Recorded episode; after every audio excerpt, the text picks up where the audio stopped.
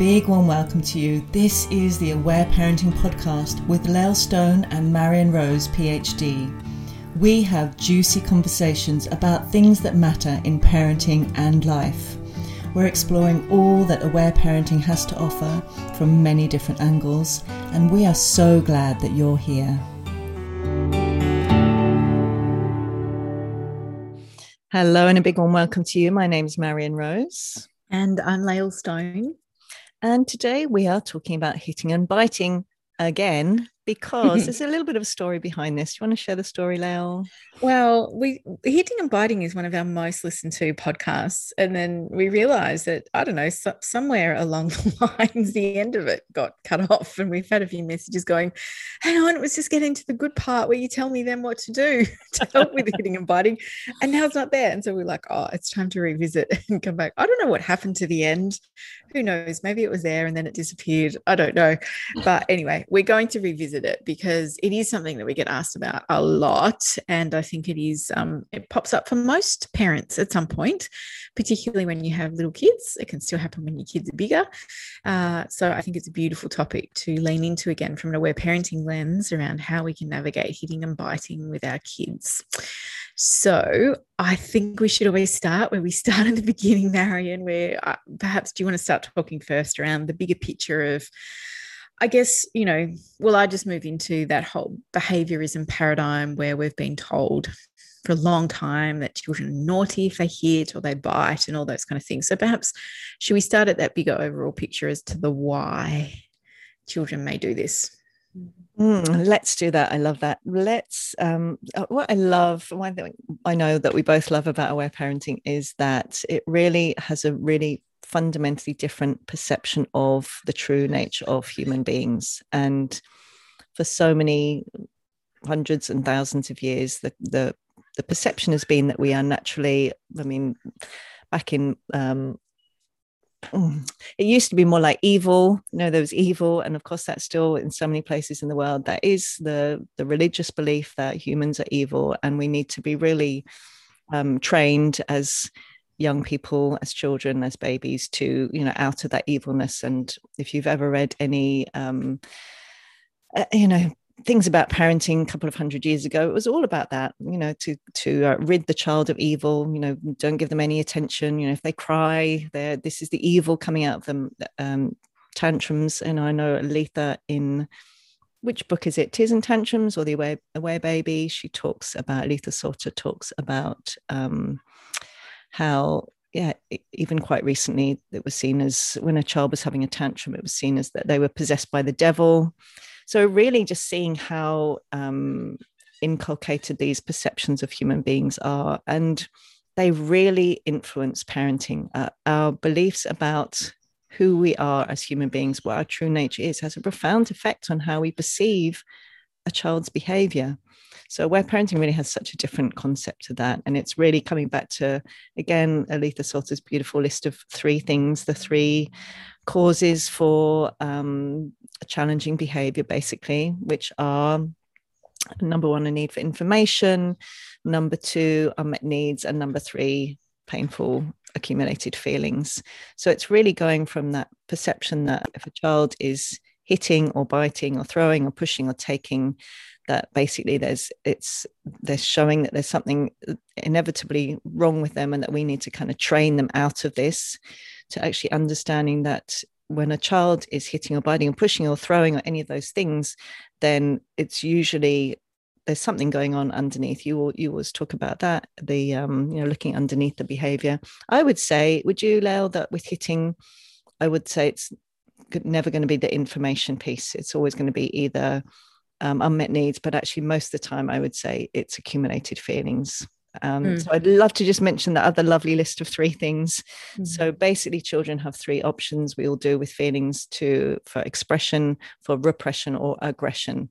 So basically, if a child is going into aggression, it generally means that there is enough accumulated painful feelings that haven't been expressed in healthy ways through tears and tantrums.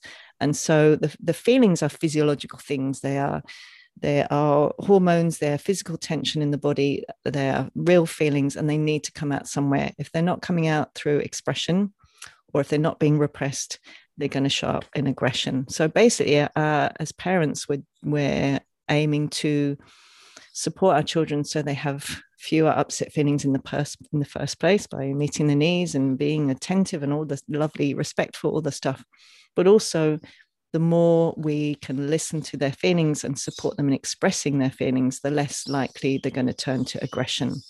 But there are also lots of things that we can do, really tangible things that we can do in aware parenting if a child is hitting or biting or any of those things, which I'm sure we're going to talk about. Mm-hmm. Yes, yes, yes, yes. And I look, I would really agree with you that I think the when a child has when they've reached the point of hitting or biting or pushing or any of those you know more physical behaviors it, yes it is i think it is an accumulation of feelings that that need to be expressed. And I, I absolutely agree with you. I think any parent will tell you that when your child's hitting, you can't rationally talk to them to make them stop, you know, and, and we can say, don't hit, or we can we can yell from the other side of the room, but it doesn't stop because usually what's happened is those feelings have reached capacity and the body is trying to find a way to get it out. And and for those of you that like brain science and stuff like that, you know, they often talk about how the brain reaches capacity, the prefrontal cortex, particularly for younger kids isn't able to necessarily rationalize what's going on. You know, the amygdala is like, oh, I, I have to reset, you know, I've reached capacity and and therefore they move into tears or anger or, or tantrums and all that kind of beautiful stuff as the body begins to reset itself. So there's many different explanations we can look at as to why it goes on. I mean, any parent will tell you, no matter how gently we parent our kids, at some point in their journey, they're going to reach places where they feel powerless and they may end up hitting or they may end up biting. And we can often really move into what is wrong with my child or what is what have I done that my child does that. I think there's so many elements and layers to it, isn't it? And it's something that I have seen in my work over the years of with working with parents that they're like but i've i've you know i've been deeply attached to my child and it's been you know i've met their needs all the time and we do this and we do that. And and you know by all accounts a beautiful beautiful attached relationship. And then perhaps a new baby comes along into the mix or you move house or something big changes in that toddler's life and all of a sudden the toddler might be hitting or biting or doing these behaviors and parents are like but why? I've only ever being kind or used words. And I think that's really important to know that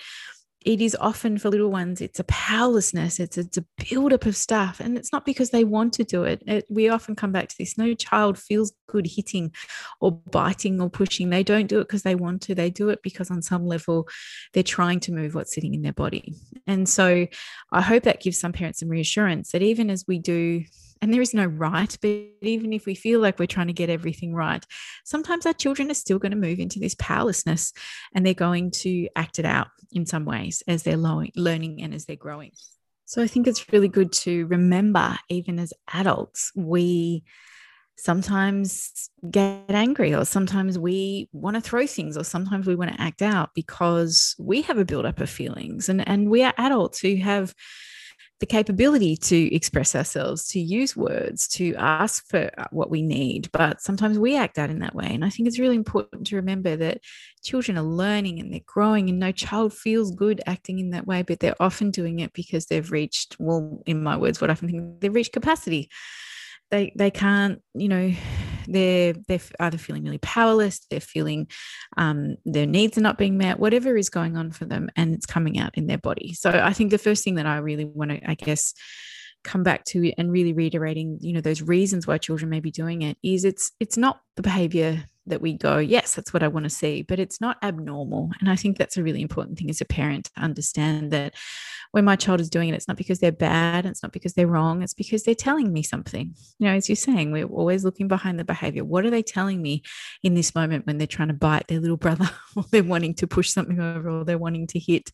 They're saying, hey, I'm waving a red flag, going, I need some support, I need some help here. So I think it's always really, really important to remember you know as parents that that our children are not bad you know and they're not wrong. They are just saying can you please help me? And this is the only way they're trying to tell us how what they need. Mm, i love that Lael and i think that's such a key part isn't it? It's really coming back to like what what we how we are perceiving the behavior. So coming back to what we are thinking what our perception is because if we are in that old conditioning and we're telling ourselves exactly as you said there's something wrong with them they're bad or we're fearing the future what's going to happen to them or we're judging ourselves we're not going it's going to be very hard for us to be um, sitting in a place of enough compassion and connection with them to be actually able to move in and respond in the ways that we're going to be talking about that actually support a child to move from aggression to expression so mm. That's i think why the, the information piece is so important isn't it? And that can take some you know it can take quite a while to shift that because we have all grown up in the behaviorist paradigm which was you know if uh, to change the behavior basically that's what behaviorism is. By mm. with rewards or punishments or shame all of those um, surface things were actually designed to change the behavior. And what aware parenting is doing is looking at um, to change the source of the behavior and for us to change out of that behaviorist paradigm it, you know take it, it, can take some time so if you notice yourself going back to those old thoughts about why they're doing it or what this means about them i also send so much love and compassion because mm. of course you are you, you probably experienced that you know mm. each of mm. us did hundreds and thousands of times when we were growing up so totally and it, it is it's that that's still and we hear this languaging the child's naughty. And you know I, I, like we we both sit on this. We don't believe there's any that such thing as a naughty child. There's just a child that hasn't got their needs met. There's a child that's out of balance. There's a child that's got a whole lot going on and they're doing their best to find their way back to that center. They're finding their way back into balance. And and, you know, it's our job to be able to look at our child and go, hey, what's going on for them? What am I seeing in this moment? And what do they need where I can help them come back to find their center? That for me was such a huge um, game changing piece in the whole parenting paradigm. You know, when, when I started using aware parenting, that little bit of information to go, my child's not wrong, my child's not bad. They're not doing it to annoy me. They're doing it because they're trying to send me a message. They're trying to say, hey, can you help me? And that was such a big piece of information that then allowed me to soften to go, oh, my job is to help you. It's not to punish you and it's not to to stop you from doing this because it's bad and it's wrong and those kind of things. And and you know, it never really worked anyway. Like I, I think back to perhaps when my son was little and and my daughter came along and so he was a three year old and there was a baby and you know after about four or five months he started to be really rough with his sister or he would you know he would kind of hit or push her a little bit and you know i would keep saying gentle hands and we're soft and you know all these things that i would say to try and show him how to do it which again is, is not bad but it didn't work because he still kept doing it and really it was only much later did I realize, oh man, he had a whole lot of feelings there around having a little sister. And I just kept trying to make it okay all the time. So I just kept trying to appease him or just kept trying to remind him be gentle, but it didn't actually change what was going on. It just, you know, there was just more accumulation of those feelings that sat there for him. And then as I began to understand more about it, I was like, oh, okay, I get it now. There's a whole lot that he's trying to move in his body. And that's my job to help that. And when we do and help our kids do that, then the behavior changes, you know, and they don't feel a need to do it because they are actually getting their needs met. Yes, yes, yes, yes. And I'm even thinking, you know, I know for me, more when my son was a little bit older and it was more around not cooperating, uh, there was a particular thing that was a bit of a, uh, a sweet spot for me around going to the beach. And what I would notice then, I would start going, even then, and I've been practicing aware parenting by then by, you know, for I don't know, 10 years or a long, long time. And I still sometimes notice myself just slightly going into thoughts around, you know, what's this going to mean for him in this future? And you know why won't he just cooperate? I just want to go to the beach. So i had this little mantra which was let me see if i can remember it um he's not enjoying it. He's not doing it deliberately. He needs my help. So whenever yes. i notice myself going to any kind of judgment of him or myself or future thinking about what this meant i would just keep coming back to he's not enjoying it. He's not doing it deliberately. He needs my help. So that can be a really helpful thing. Again it's only on a thinky level, only on the information level, but our thoughts do impact how we feel and what we have, you know, what we're going to be able to do in terms of our response. So uh, I invite uh, listeners, if there's something that you would like to remind yourself that you would find really helpful to remember in the moment, especially if your child is hitting or biting or doing those mm. things, what would you like to? I know we normally say this at the end, but I wanted mm. to say at this mm. point, what would you like to be reminding yourself about this? Yes. Particularly as you hear us talk, there might be things that really jump out at you and you go, oh, I'd like to I'd like to have that as my own like little inner dialogue support. Mm, I love that. I love those three things. That's so good. My version was that of that is I would just imagine them waving a red flag. they were like, "Help me, help me, please."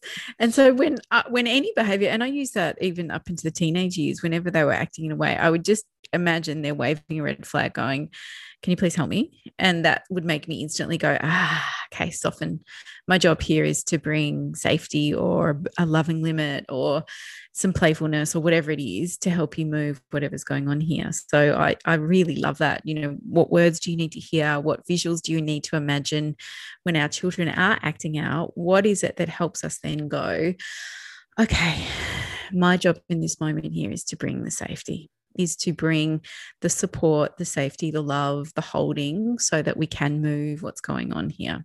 So I love that, whatever it takes for us to see that. And and I really I love what you brought up before. It's and we always say this about the compassion with ourselves because as you mentioned before, most of us were modeled uh, this whole paradigm that that there's naughty and they're, uh, they're bad and you're doing something wrong. And that's what we've been conditioned to believe. So this takes time uh, to undo some of those thoughts and belief systems until we can automatically respond with ah there's something going on for that child and not being reactive uh, you know moving into we need to teach them a lesson or we need to punish them or we need to discipline them more you know and i think that it's really important to remember that sometimes it takes time for us to shift and change those belief systems. Mm, so much so. And what i have loved eh, eh, eh, and i know you have too Lael is that the more we're seeing our children in these ways through this this particular lens and perception of human beings the more we then that travels to ourselves to have compassionate understanding of ourselves when we are responding in ways to our children that we don't want to that we've got those three same things going on you know what we're telling ourselves what our unmet needs are our own feelings from our own past showing up but also just in humans all humans you know i, I it becomes really easy doesn't it to see that behind everyone in the world who's doing you know all the terrible stuff that's going on to have compassionate understanding that they're this they are not bad or evil that there's often a huge amount of unexpressed pain that's underneath that. That doesn't mean that we just you know are loving and then just accept that just as with a child if a child's hitting another child we're not just like oh yes i'm i understand sweetheart you've got some big feelings. Of course we're going to step in and we'll be talking about that maybe even now about loving limits and attachment play. So we're we're still the aim is to stop the behavior but it's from a compassionate place. Mm. so, and to actually in the stopping addressing the source and actually mm. maybe i will talk about loving limits so that is one of the ways that we can respond we can respond with attachment play as well. I mean, there are preventative things that we can do, which we'll talk about. Um, oh, here's Feather. So if you can hear snuffles and snorts, Feather, the French bulldog, has arrived. um, so um, I made up the term loving limits, and I really love it because what we're doing is uh, we are saying no to the behavior and we're saying yes to the feelings that are causing that behavior. So we're basically um, I like to think of it as doing the minimum possible to stop the behavior. So if a child's hitting, that might be putting a hand on their hand and stopping them from hitting more. If they've got their hand, they've got a truck in their hand and it's about to come down on another child's head, we're going to, uh, you know, reach in and, and put a hand on the, or hands on the truck and, and their arm. You know, of course, wherever possible, it's the most wonderful thing to get in before it happens but actually moving in to say this is a no to the behavior but we're and we are saying a yes to the feelings underneath it. So um, I love to say, no, you know, I'm not willing for you to do that, sweetheart. I'm not willing for you to do that, sweetheart. And I'm right here and I'm listening. So what we're basically doing is stopping the behavior, which is the aggression. And when we do that, we are what we're wanting then well the intention is we may not be really wanting it but the intention is to then listen to the feelings that are causing the behavior. Because if we stop the behavior and which is what that so many other approaches about you need to stop the hitting we don't actually support the expression those feelings are still sitting in there. So the next time they're still feeling that deep uncomfortableness. It's horrible to feel like that. You know we know in ourselves and we're at that point where we're you know speaking harshly to our kid or using coercion whatever the thing is we've got to that point. It's it's really unenjoyable. They are not enjoying that. And what basically if we keep on stopping the behavior but we don't address how they're actually feeling their bodies they're going around carrying those feelings and someone is going to lose out. I mean they're going to go back again and try and hit something. They're going to st- keep doing things that they know. We uh, are going to feel agitated and annoyed. They're basically longing for some help so that they can feel more comfortable in their bodies. They don't want to feel like that. So it's a, a no to behavior. I'm not willing for you to do that and a yes to the, the deep pain that they're feeling that is causing that hitting in the first place.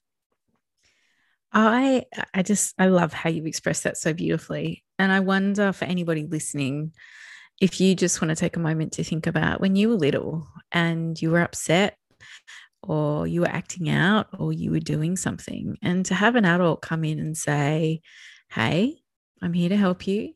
I'm not willing for you to do that, but I'm here to hear how you feel about it. How would that have felt? And I think this is so important. You know, that piece of remembering what it feels like to be three year old, a five year old, a seven year old, a 12 year old. And when we've got this accumulation of feelings and we're feeling a bit out of control and we're feeling powerless and we're feeling angry, to have an adult come in who is calm and who is like, hey, I'm here. I've got you. I'm going to help you move this. Imagine what that would feel like. And so many of us have never experienced that. And I think that's a really beautiful thing to just take a moment to go, gosh, how would that feel? And even when you say the words, Marion, when when you are just talking about how you express that, I go, oh, it makes me feel safe, mm. right? And then I think about three year old Lael, how that would have helped. That's what I would have wanted. I would have wanted a parent to come in who was calm and say, Hey, I can see that things are big. I'm here to help you. I've got this. It's not too big for me and I, I welcome your big feelings and your anger and all of that, and I can hold it. Because then we would instantly melt into the safety of that and we would allow those feelings to come through. And then we find our way back into balance. And through that, we feel connected to our parent. We feel trusting of our parent. We feel safe with them. Whereas I think many of us, what we experienced was either shaming or shutting down or being sent to our room, or maybe we were hit because we were hitting, like, you know, perhaps they're the things that we experienced. And how did that land in our bodies? And usually, and I know this, and you know this because we've we've listened to so many stories in our own stories that usually how we felt was I don't feel understood. You know, there's now a rupture with the person who's meant to keep me safe and maybe I am a bad person because that's what I'm doing. And then we have these stories and these internal dialogues that grow around it. So I think what you explained so beautifully, and that's why I love loving limits so much. We're saying no to the behavior and yes to the feelings is the most divine explanation for me around this stuff because what it really does is say, I'm here to help you. I'm going to make it safe um, I think it's it's a game changer. Oh, Lael, I'm wondering how everyone's feeling right now. I can I could feel that too as you spoke. That's so beautiful and so incredibly profound. You know that so that then you know hitting an experience of hitting with a parent if a parent can move in in that way becomes a profound opportunity for connection and healing doesn't it rather than an experience where there's yeah as you say ruptures disconnecting more more hurt basically. I mean, what most of us experienced is more hurt being added onto the top. And you know and i want to deeply acknowledge how hard that can be at times to actually move in in those really calm ways. Because for us to move in and to be holding that safety and you know i'm here to keep everyone safe and i'm and i'm going to create that safety. I'm going to i'm here to stop the behavior. I'm here to listen to the feelings Um, we've got little birds coming now, so my apologies about the birds. oh, but anyway, that's life in Mullumbimby. um, oh, what was I saying? But um, yeah, it can be really, really, really hard. So, uh, so much love and compassion to mm. anyone who's who's uh, you know, because if we are in a place where we've got really big stuff going on, it's going to be almost impossible for us to be able to move in with a with a true loving limit because a loving mm. limit requires us to be in a, a relatively calm space in our yes. body. So yes. And I agree. I, I really want to say it took me a long time to learn how to do this well yeah. because like I've shared in many other podcasts my beautiful natural nature is permissive parenting which is just about I need to make everyone happy. So let's all just let's just make everyone happy all the time. And um, so I would just try and fix it and make it all okay. And it felt really uncomfortable learning how to have those limits or holding because I didn't have any of myself. And then I had to really learn what it felt like to embody that to then be able to do it. And it was really interesting if I look back on my learning journey. You know, the times when I first started out, my kids would really test that. They're like, really, are you setting a limit? Can you really hold this? You know, and it was a real, it was in the beginning, it took a lot of practice to learn how to actually stay super centered and hold that space for them and welcome that as well. So, you know, I, I, love that you brought that up. And I, I really invite people to be kind and compassionate to themselves if you're just starting on that journey or, or you still feel like you want to yell or you go into that. We are such a work in progress. And it's really important, as you said, the more compassionate we can be to ourselves, then um, the more compassion we are then going to be able to bring to our children as well but it's hard. It's not easy. I know we're just sitting here on a podcast going, just walk in and say, I'm not willing for you to do that and then hold the space for the feelings. It doesn't, it, it is hard. And I think that's such a beautiful invitation, as we always talk about in this podcast, to lean into the pieces that feel challenging for you around it. Like, what is your default? What do you want to yell in that moment? What do you, what are you thinking in this, those moments? You know, what is going on in your body? They are all such magnificent invitations for you to have a look at your own story and your own work so that we can turn up and be the parent we want. Because I think that's just, you know, we talk about this all the time, but that's what our children want. Our children want the best version of us. And that requires us looking at our own stories and doing the work so that we can turn up and be that really calm anchor for them so that they can move what they need to so that they're then free to be who they need to be. You know, that's the bigger picture that we often talk about. I think that's the beauty of what aware parenting is about. It's it's about allowing the child to be the full essence of who they need to be without our story, you know, piled on top of their shoulders. So it is hard. It is not easy. We're making it sound like you just do that. that's fine. So please be kind and compassionate with yourself. And that's why we talk about again too having an empathy buddy, a listening partner, someone to be able to go and download with when something like that has happened, whether it's working with a therapist or a, a parenting instructor or someone to be able to lean into what happens for me, why do I get reactive, what's going on, so we can do the work so that we can turn up in that way to do it. It's, you know, it's, we need to be super kind to ourselves, you know, particularly again, that most of us were never modeled what this looks like. Mm, yes, such a big yes to that, Lael. And uh, you know, I want to add as well. It, we can also tune into what kinds of things happen to us or what it reminds us of. So, if you perhaps had older siblings who maybe uh, hit you, if you're observing your older child moving towards hitting your younger child, or you know your child hitting another child, it can really help us connect with those times where we felt deeply powerless. Mm. And when we feel deeply powerless, it's so incredibly excruciating that we will often then flip into power over because you know we're we're remembering those times where that thing happened to us so often you know for most people seeing their child hitting is going to help them connect with feelings from the past because mm. we've all experienced even if it's just seeing you know children at school or just being you know told what to do at school all of those kinds of things can show up so mm. yeah and i think uh, like i i probably saw, saw the most um with my own children, I think around hitting or, or, not so much biting, but that kind of aggression behavior. I would see lots more of it when they'd had a big day at kinder or at school when they first started school. So I often did see that. When they had been in situations perhaps where they didn't have that choice and autonomy, as you're talking about. I'd often see it come out when they'd been perhaps with their grandparents for the weekend or times where perhaps there was a whole accumulation of stuff going on or when there was big changes in our world. That's where I often saw it more is when when those things were happening. So it's really good i think to parents to be really curious around what's going on in your child's world. Do you notice it happens more when you pick them up from daycare? Do you notice it happens more um, you know just because you've had a new baby in the family or or somebody else has come to stay or those kind of things it's really good to be curious okay what's what am i seeing here? When is it coming out? You know when am i noticing this behavior more? So that we're able to then go okay yep we can see there's a big need not being met here and how can we do that?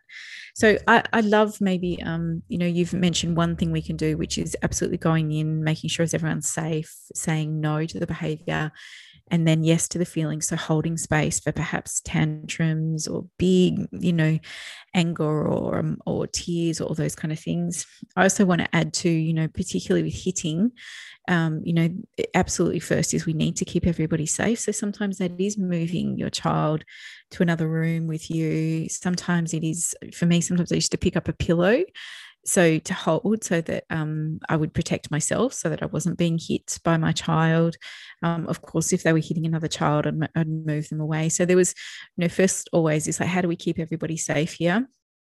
and you know for me sometimes if one of my kids had hit their sibling you know i would try and make sure everyone's safe and i would tune him to the child that had been hurt i'm so sorry i wasn't there to help you and i'm here and i'm listening but also trying to still stay connected to the child that had done the hitting, you know, because again, when we look at it through the lens of how we're talking about, that child is also in a whole lot of panic. There's a whole lot of feelings going on at the moment. They're not feeling good either. So trying to stay connected to both, you know, for me, I'd always try and help my child who'd been hurt first and then really bring my attention towards my my other child to say you know i'm here i'm not going to let you do it anymore and and you know let it out and whatever limit I would have to hold for them so the feelings would come out. So so sometimes it is mo- removing your child, you know, with you to another room. You know, we we never recommend leaving a child on their own in that state at all because it can feel really scary when a child's got all those feelings going on. So trying to stay connected with them as much as possible. Um, and then, you know, so we've got that that holding of the space for the big feelings. Do you want to talk about how we can sometimes use play in a situation like that? Mm, I do want to add one more thing, and I love what you said there, Lael. And uh, to also that can be also a time where it might be really hard for us to be thinking of attending to to them compassionately, because again, our own conditioning is going to show up. We may want to move into. We may feel. We may be shaming ourselves, particularly if it's another parent. We may be feeling um, yeah, eh, the embarrassment, the shame. We may be wanting them to straight away going into um, apologize um, we may you know we may get punitive those and again to really say that's so normal and natural given that most of us would have had those kinds of responses. So again it takes a lot to really uncondition ourselves around these things so that we can really have deep compassion. That child is really in a lot of pain just as and again it can be helpful to remember times perhaps when if you can remember a time where you've done something to your child that you really didn't want to do you had big feelings bubbling over and you and you did something like shouted or whatever and how you felt directly afterwards and to to think about that as you know that's probably somewhat what they're feeling. You know it's, it's really uh, often a whole another layer of pain because they do not want to hurt. They don't want to in the moment you know often maybe may be one or two seconds of that like the release almost a kind of release but not a not a really helpful release and doesn't really make much of a difference but like to just mm. the energy to come out for maybe one or two seconds, but that's not actually what they want to be doing. So, mm. um, play attachment play, um, and again, this is this I often find. Do you find this, Lael, that moving in with attachment play in response to hitting it can be some of the most challenging things in terms of really changing behaviorism because behaviorism says if a child hits um, you know i need to punish them or shame them to help them know that this is wrong and bad so that they stop. You know it's really based on that belief that if a child understands it's bad enough they will just choose not to do it because you know they're just thoughts. Um, so to actually be able to move in when a child has hit or is about to hit with play can often be it, it is really the opposite of behaviorism. So we might move in and we might start again any kind of either power reversal game or um, body contact game can be really helpful because we're really wanting to support them in moving from that aggression to the expression. So that can be through the laughter it can be helping them feel more powerful. So we might move in and say, you know, oh, looks like you've got some feelings there. Whatever you do, you're not going to knock me over, are you? And maybe give them a pillow or invite them to push us and we fall backwards on the couch and do a big exaggerating, no, you're not going to hit me, are you? You're not going to. And then and then they push us again. And so and if they're starting to laugh, they're releasing the feelings. Um, I have a, a, game that I made up. So you might have heard the story about me and my son from um, you know, I listened to many hundreds of hours of his crying for the first several years, his, his dad and I, and he was so calm and gentle. And then after his dad and I split up, he suddenly started hitting and and headbutting. So it was a big shift. And what I found really helpful was when because sometimes loving limits do not the child does not move into crying or raging. There are all kinds of reasons for that, which we probably won't go into that here because it's quite in depth. Um, so what I found is if I was offering a loving limit and he didn't move into to the tears, is I would play this game called the Shall We Dance game, and basically it was to the tune of um, Shall We Dance from The King and I. I don't know if anyone's heard that. That's that's a bit more my era. It's actually before my era, and the song is um, Shall We Dance? Da, da, da, la la la la la la la la la la la la. And what I found that was really helpful was having a song and moving in with that song would help me stay calm and relaxed and in that kind of playful mode. So again it's finding ways that can help us um, be in that calm loving space. And then basically what i do is if he was trying to you know be trying to hit me and i'd get his foot and i'd start doing like oh we're doing a cossack dance. Shall we dance cossack dance? Da, da, da. or if he started trying to hit me with his hand i'd get his hand i go oh we're doing the tango. La la la la la la la la la. And basically you know I know often people say, but isn't that distracting them from their feelings? And I want to say to me that is this is really different. If a child is crying or they're in the midst of a gorgeous tantrum, of course we're not going to move in and, and play. But if they're in aggression and they're not moving into expression, or we just actually feel more called and have more aliveness at that moment to offer attachment play, it actually supports them in a feeling connected, which is they're not feeling connected when they're in aggression, they're experiencing being loved because we're moving in with warmth and and you know that and they really experience that. They're all their systems are observing that. They're seeing in our face the warmth. They're feeling that warmth. They're feeling the touch all the things that are going to support them in knowing that even though they feel this powerlessness and this rage that we love them and we're here to support them care from them on a really deep um, tangible physical level. And also then um, the feelings can start to shift into laughter, which would generally happen when we would play that game, is that he would start laughing.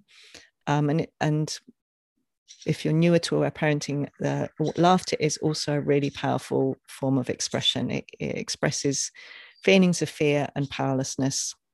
It doesn't replace crying or raging, it never does, but it can really support loosening up some of those lighter feelings, which then actually will help children also be able to maybe even that time or another time be more freely crying and, and raging in really healthy ways. So that was a really helpful game that I found would often really shift from the from this you know really full on you know kicking five year old six year old kicking headbutting to actually us laughing together and feeling warm and connected again um, and then I'd still be watching out you know okay you know because there would still be deeper feelings I would say again um, because when a child's hitting it is usually deeper feelings, I would say attachment play is probably often not going to, to release all the feelings that were causing the hitting. There's likely there's still some crying or some tantruming that's going to be sitting there still uh, waiting for an outlet to show up in. So that later on that night, they might be just you're asking for lots of things and you give them all the things and they're still not happy and that's where we might also come in with a loving limit. You know i really hear that you you know want me to read a different book or you really don't like that spoon and you've given them five different ones and i'm not willing to get another spoon sweetheart and they'll have the cry then. So um, it's really observing and we get more and more familiar with our child's emotional state the more we understand this we'll get to be able to tell in the tone of their voice or their behavior aha you know there's feelings bubbling up to the surface here so we get more skilled at understanding that and moving in with connection with attachment play with loving limits Mm, yes, yes, yes, yes, yes, all of that. And I, I love that last point. I think the more we do it, you're right, the more skilled we get at reading what that situation needs and what each child needs as well. So I think all kids are different. And um, you know, my youngest, you could always move into play with her. She would, you know, she'd usually really lean towards that, whereas my middle one wouldn't so much. You know, she was just more like, I'm going into the feelings and you've got to come with me. Whereas my youngest one, play was often, you know, I would always try that first if it was appropriate. Not again, not if she was in the middle of some big tears. And that would often dissolve some of the tensions and feelings that we could then move forward or find other ways to help them help them release as well. So they're really, you know, they're beautiful tips. And I think it is really, again, also important to know it takes practice. And um and you know part one part of it is us being able to turn up and hold that for them. The other part is being super aware of how we're feeling our own stuff you know and that's that, it's so important you know because i think out there in the world we're often given this do this one two three steps for your child and then it'll be all right. But we're not looking deep enough, I think. We're not looking at what's driving their behavior, what are their needs not being met, where's my story, how am I feeling today, what happened to me when I was a child. Like there's so many elements that go with it that I think, you know, we we need to lean into to, to have a bigger, broader picture to help our children move some of these big feelings. So so we can respond with playfulness we can respond with those bound those beautiful like loving limits holding those spaces so there's also lots of maintenance stuff that we can do when children are feeling um, when we're seeing a lot more aggression. So when we are seeing hitting or biting or headbutting or throwing or those kind of things there's lots of things that we can do daily to help our children um, move some of that stuff. So that doesn't necessarily have to get to those places where they are acting out in aggression and that's again where we talk about play, um, connection, all that beautiful stuff. So, um, do you want to talk a little bit about that, Marion? Just to, oh, you know, I love that. I was we're going in the same direction because I was thinking, oh, preventative.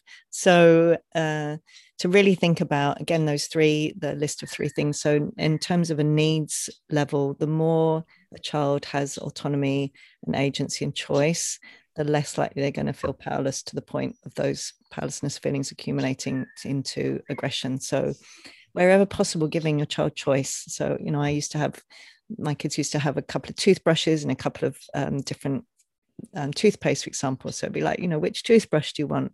Which pajamas do you want? You know, in all the places where we are willing to give them choice or to offer choices, doing that as much as possible, really, so that they're getting that agency because living in the culture that we live in, there's still so many times where children are just going to feel powerless. Uh, you know, this culture is set up for that to happen. So that's a really big thing.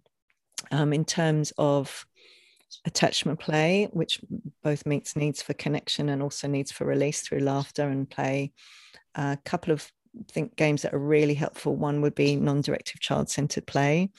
So as much as possible, uh, even if that's just once a week, 40 minutes or, you know, every day, two minutes where we give our undivided attention to our child and we are in a space where we can follow their lead and be engaged and be interested and they get to choose what happens and we follow that. And that can really meet their needs for connection and choice. And it can also support them in bringing up feelings that are bubbling. So those feelings might come up at the end of the the play or they might start showing us in their play, you know, what's going on in, in, an interaction. They might start playing trucks, or they might start telling us what to do in a particular voice. So uh, that non-directive child-centered play really supports them in, uh, yeah, feeling that connection, feeling that deep care from us that we really love them, that uh, and that we're here and listening.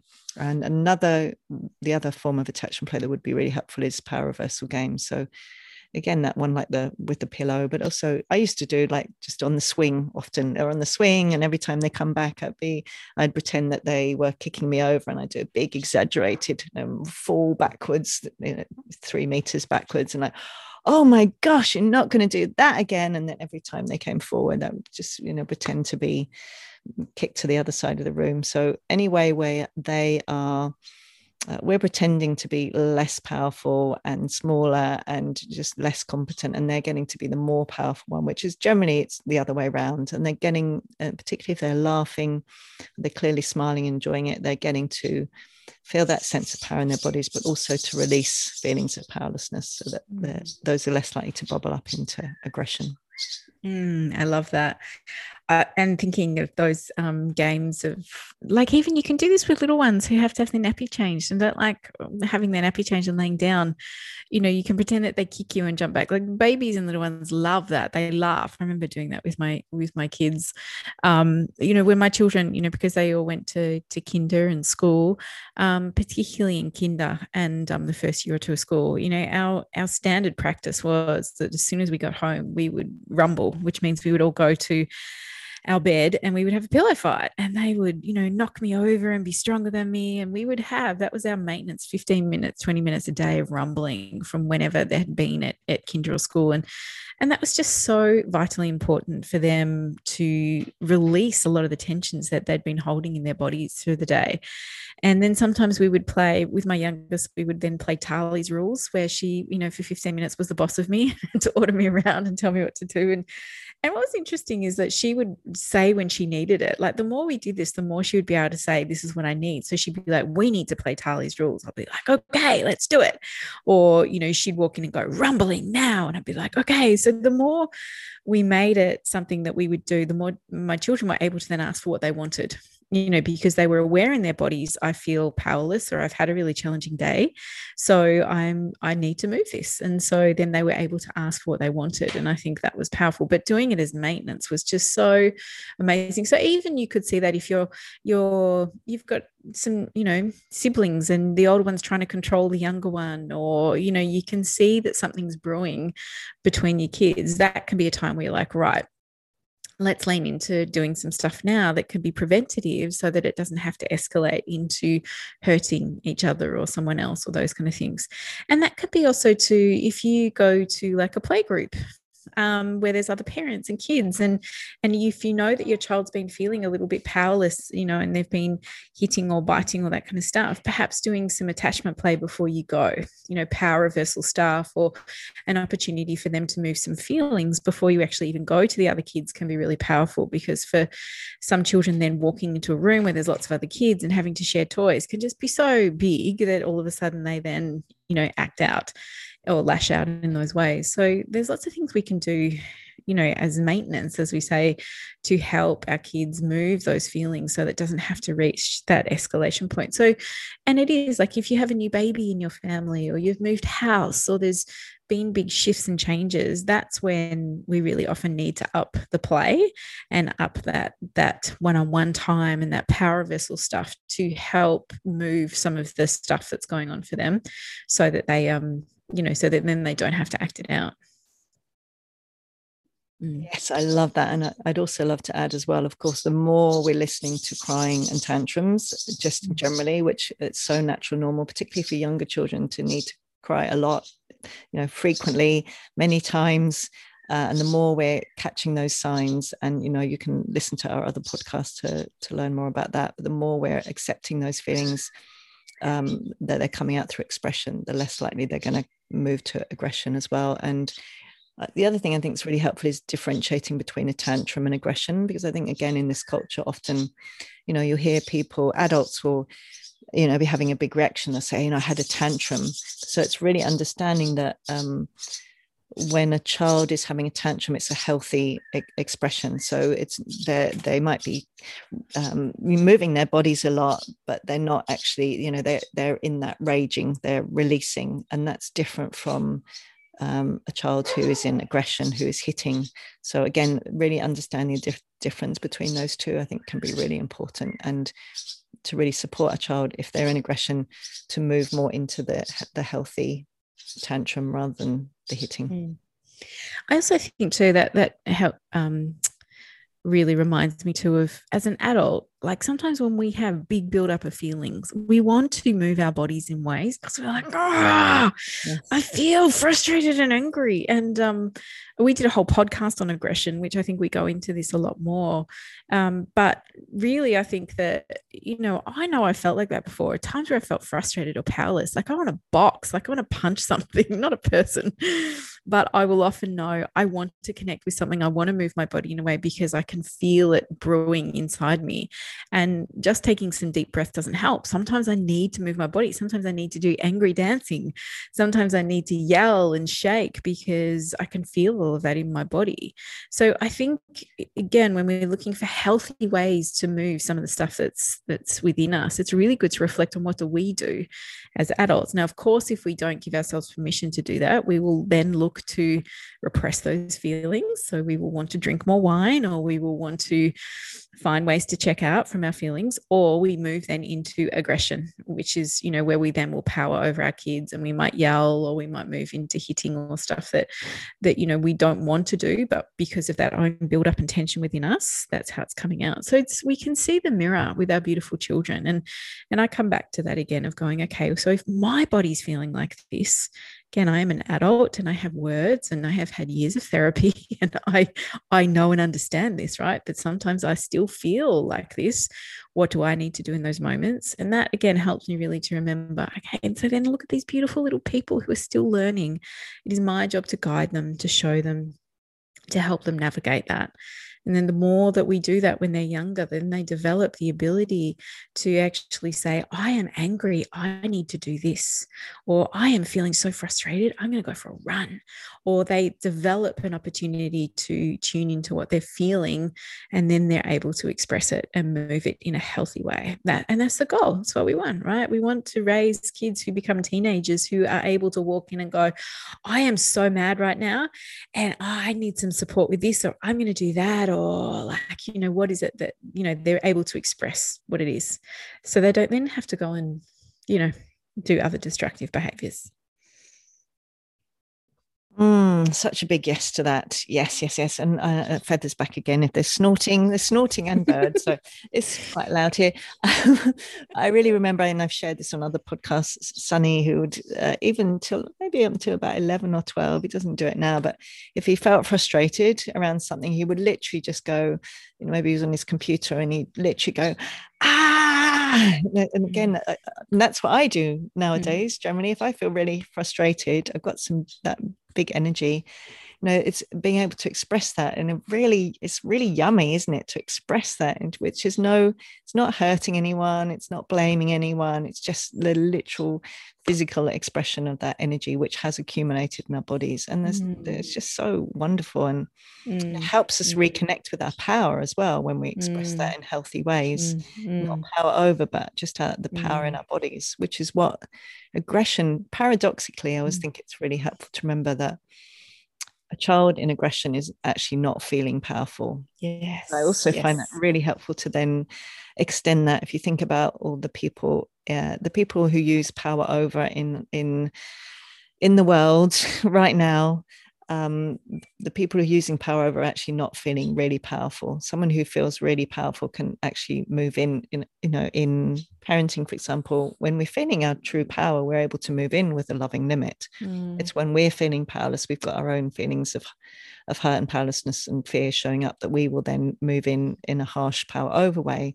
So true power, when the more we get to express this beautiful energy in healthy ways, the more powerful true power that we feel. And gosh, doesn't the world need children to grow up to get getting to express a lot of that energy, a lot of those feelings, so that they don't need to use power over others, over over children, over other adults. They don't need to do that, and they are not willing to do that because mm. they have that deep sense of power within themselves. Mm. Yes, yes, yes, yes, yes, yes. Yes, all of that. You know, the one other thing I just want to say too is that often parents will say to me, well, after they've calmed down or they've had big feelings, do we talk about it? You know, do I say to them, you know, we don't hit and we do this and we do that? And I guess how I sit with that is um, you know, there's no point trying to talk to a child we know who is angry or upset or, you know, in the tears. We have to wait for it all to pass because often they don't even have the capabilities to use their words. We need to find, wait for it to move. And then, you know, again, coming back to it, looking from this lens, a child knows it's not okay to hear. They know that it doesn't feel good. They don't want to do it. It is often they're doing it because, as we've talked about, they've got a whole lot of stuff going on so I often would talk to my kids in the sense of that, you know, that felt really big. I can see you were angry. Do you know what you were angry about? Like we might have a conversation around why they were doing it. Um, and then for me, it wasn't so much about, you know, we don't hit because I know that they know that we don't hit. Um, it was more about what do we need to do to repair, sweetheart? Because I can see that you hurt your sister or you did this or you did that. What do you think we need do to repair? And when a child feels back in balance, when they have often released those feelings and emotions, they will often be a lot more willing to apologize or to repair in a way that feels good for them. So that was usually how our conversations would go. I, I never felt like I had to say, you know, we don't hit. What can you do next time? You know, it was my job to keep working on that maintenance so I could help them move those feelings and emotions you know i might be saying i can see that you're getting angry. What can we do with your body right now? Like all of that was part of the learning and the teaching that they were getting. Um, so it really was more so yep i can see you're really mad. You did a great job letting your feelings go. Remember we need to keep everybody safe. What do you need to do to repair? That's usually how i would then talk about it with my kids. Um, and again depending on the age of how old they were or where they were at where that would conversation go a bit deeper, or it might be a bit simpler. But, you know, I always came back to going, I don't need to say to them, you know, we don't hit because they know that they knew, you know, that that's not what we do. And so I think for me, that was, um, it was more just around the connection and the repair. And I was you know, for me, it was really important that my children didn't feel shame they didn't feel shamed for how they were behaving. And so often, what it was for me is how do I make sure I stay connected to them and help them understand that we're all learning and that we're all growing. And, you know, I, I love them no matter what. I'm just here to help everyone stay safe and get their needs met. So that for me, and then I would find that they often would repair really willingly, whether that was going and saying sorry or making a picture for their sibling or whatever, they would find a way to do it in their own way. What about for you, Marion? Mm, I love that so much. Do you know what? I actually wanted to go a little bit somewhere else, which is um, around the language, which is um, this isn't this isn't Aletha's work, but you know I'm a bit passionate about language because um, you talked about uh, we don't hit. So when a child is hitting, I know often it can be really easy to say things like uh, we don't hit in this family what I uh, what I love to keep coming back to in terms of a loving limit, if we're wanting to help a child feel our love and our warmth and feel that clear no so that they can move into from the aggression to expression, there are so many things that we can say that can prevent that. So if we say we don't hit in our family, we're not we're not feeling that. It, maybe listen to how you feel when you hear me say that. We don't hit in our family. It doesn't it doesn't create the kind of connection. It doesn't create the kind of loving limit um, another thing people can say is it's not okay to hit. And again, um, you know, deep compassion if you've said that. Uh, uh, but again, if you listen to how you feel in your body, if I was to say to you, it's not okay to hit, um, it can be very easy for that. It's a judgment, it's not okay. So children can then um, feel some shame or some guilt, which again means they're less likely to then be able to move into um, expressing the feelings in ways that they're going to feel more comfortable afterwards and the other one being that one that you said before which is be gentle. Again you know we can't they can't think their way out of these feelings so we can be gentle you know tell them that 10 million times. It doesn't actually address the cause of the behavior. So i just wanted to say that uh, yeah acknowledge that it's not that's not Aletha's work. But just to notice what language uh, we're using because again that can help us. I know for me the language was really helpful. When I first, it took me so long to get loving limits. And when I first really got it, I remember it was the first time I was with Sunny and he was hitting, and I really connected with I'm I am not willing to be hurt here. And it was a really powerful, I can literally remember it, was that really I'm not willing, I'm not willing to be hurt. I'm not willing uh, for this, you know, I'm, I'm just not willing for this to continue. Whereas before I'd always been a little bit, uh, you know, kind of wishy-washy around my loving limits. It took me a long time to really get them that really clear i am not willing for this. I'm, and I, i'm so here. I love you. I'm here to keep us both safe and i'm here to listen to the feelings and i'm not willing to be hit. So um, i wanted to add that languagey bit in because that's my passion as you know. I think it's really important. And I, I have learned a lot of that from you around the language because I think I would often go into we don't do that and we don't do this. And I think really learning that from you, I love that. I am not willing for you to do that. It's such a powerful statement. It, it really is. Again, there's no shame within it. It's just saying, here's here's a limit, you know, here's the edge, and and I've got you and I'm here and I'm still connected to you. But um, you know, I'm I'm not willing for you to do that. And I think, you know, that also the language is important. And of course, our energy that we meet our kids with is really important as well. So if our child is got big energy and feelings and we come in with, oh, darling, I can see you're really upset or you're really angry, our children will be like, no, you don't get it. You're not meeting me with where my energy's at. So sometimes we have to be really mindful of the energy and the intention that we bring to it as well. Mm-hmm. Because for me, if I was feeling that mad, I'd want someone to go, God, yeah, you're mad. I get it. Tell me what else. Like I'm here. I really see where you are at. Like I've I can hold this. I've got it. I get the intensity of it. Like, come on, I'm here. And and as you know i might feel that safety with the other person who really sees where i'm at you know as they as they bring more calm to that situation then that helps me bring more calm and those beautiful mirror neurons that we have that go on that then help help anybody to to move into that calmness works beautifully. But i think that's you know the languaging in our energy is really important. It's safe to say you know if we are yelling at our kids to stop hitting then and and we're feeling angry then we're out of balance you know and we've lost our center and and of course, we need to make sure everyone's safe, but we're better off taking a moment to try and find our calm before we come back to help our kids. So, and that takes practice for sure. Hmm. Yeah, and you know, I'd also love to add as well, not only the mirroring energetically with that match, but also to be because it's not only the compassion it is standing in that powerful place to to create that kind of safety that these are big feelings they're having and if they're hitting there's also that those parts of them that want to know that we are strong and we are powerful as well. So really st- standing in that place sitting in that place in our bodies. Mm. so all our work you know we're we're going to we've got a book coming up uh, mother power. The more we are connected with our true power rather than the the power over or the powerlessness the more we're going to actually move in in a way where we they really feel that we are powerful we are bigger than that that hitting. We can um, you know we can be there with them we can create this safety so it's not only the love it's also that that power which of course is you know so much of my work about the love and the power so mm.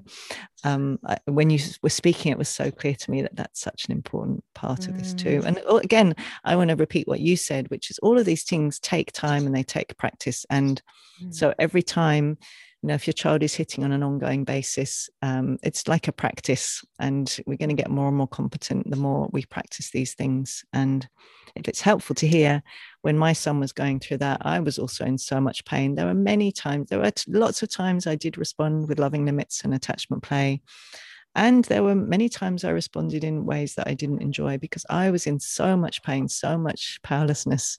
So, um, you know, so much compassion if you're experiencing that right now. And this isn't some kind of, you know, this is the way to do it. And, um, you know, but just to be compassionate about how, how big it is to actually be able to practice these enough so that we can stand in them. So, mm, yeah. And I look, I just want to say, if you're listening to this, you know, be gentle and kind and start with just a little bit, which is that if your child is hitting or biting or doing something, even if you start with just changing the thought that says, oh, they're not bad, they're having a hard time, like that's a mm. step forward.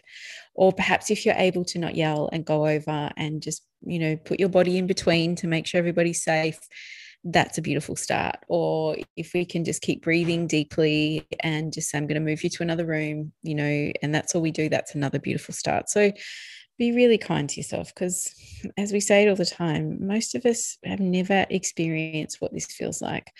And so we're asking, you know, to to do it in a way that a lot of us don't know in ourselves, you know, what that feels like. So this is why it's hard. It's really hard. And we have to be kind and compassionate to ourselves. But each little step is a good thing.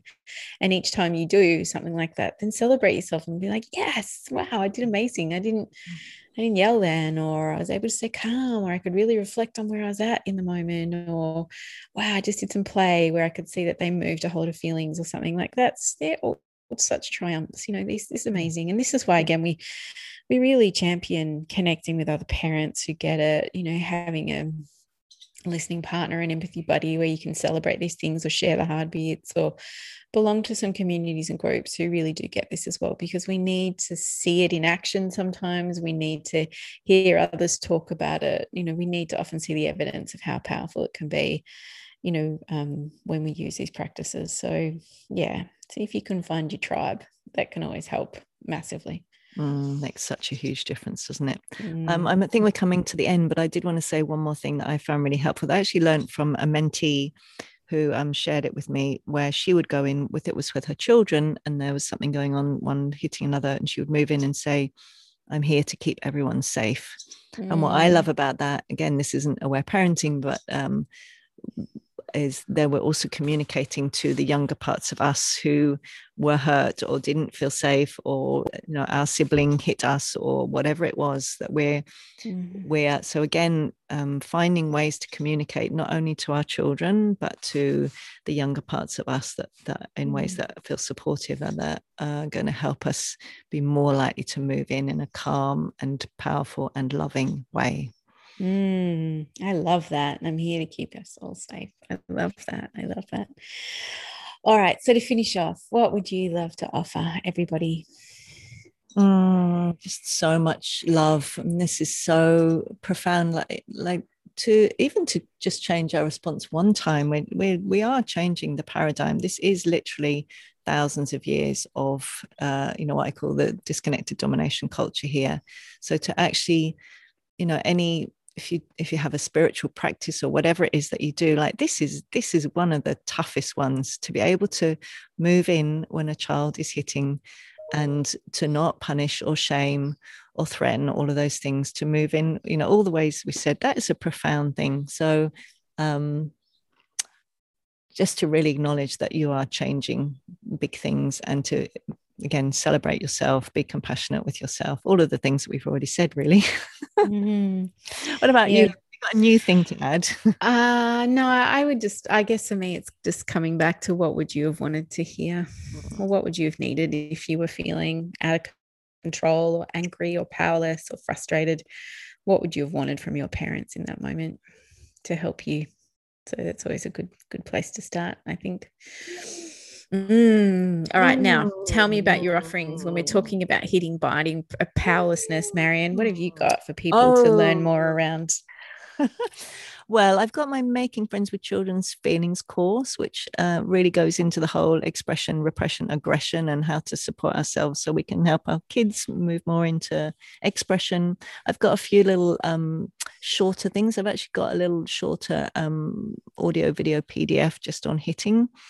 Um, I've also got my Power and Powerlessness in Parenting course, which is one of my absolute favorites. So, um, which is not, so I do want to say it's not all aware parenting, but it's, um, you know, completely in congruence with aware parenting. So those are just a few that, that are about this. Mm. How about you, Lael? What would you like to?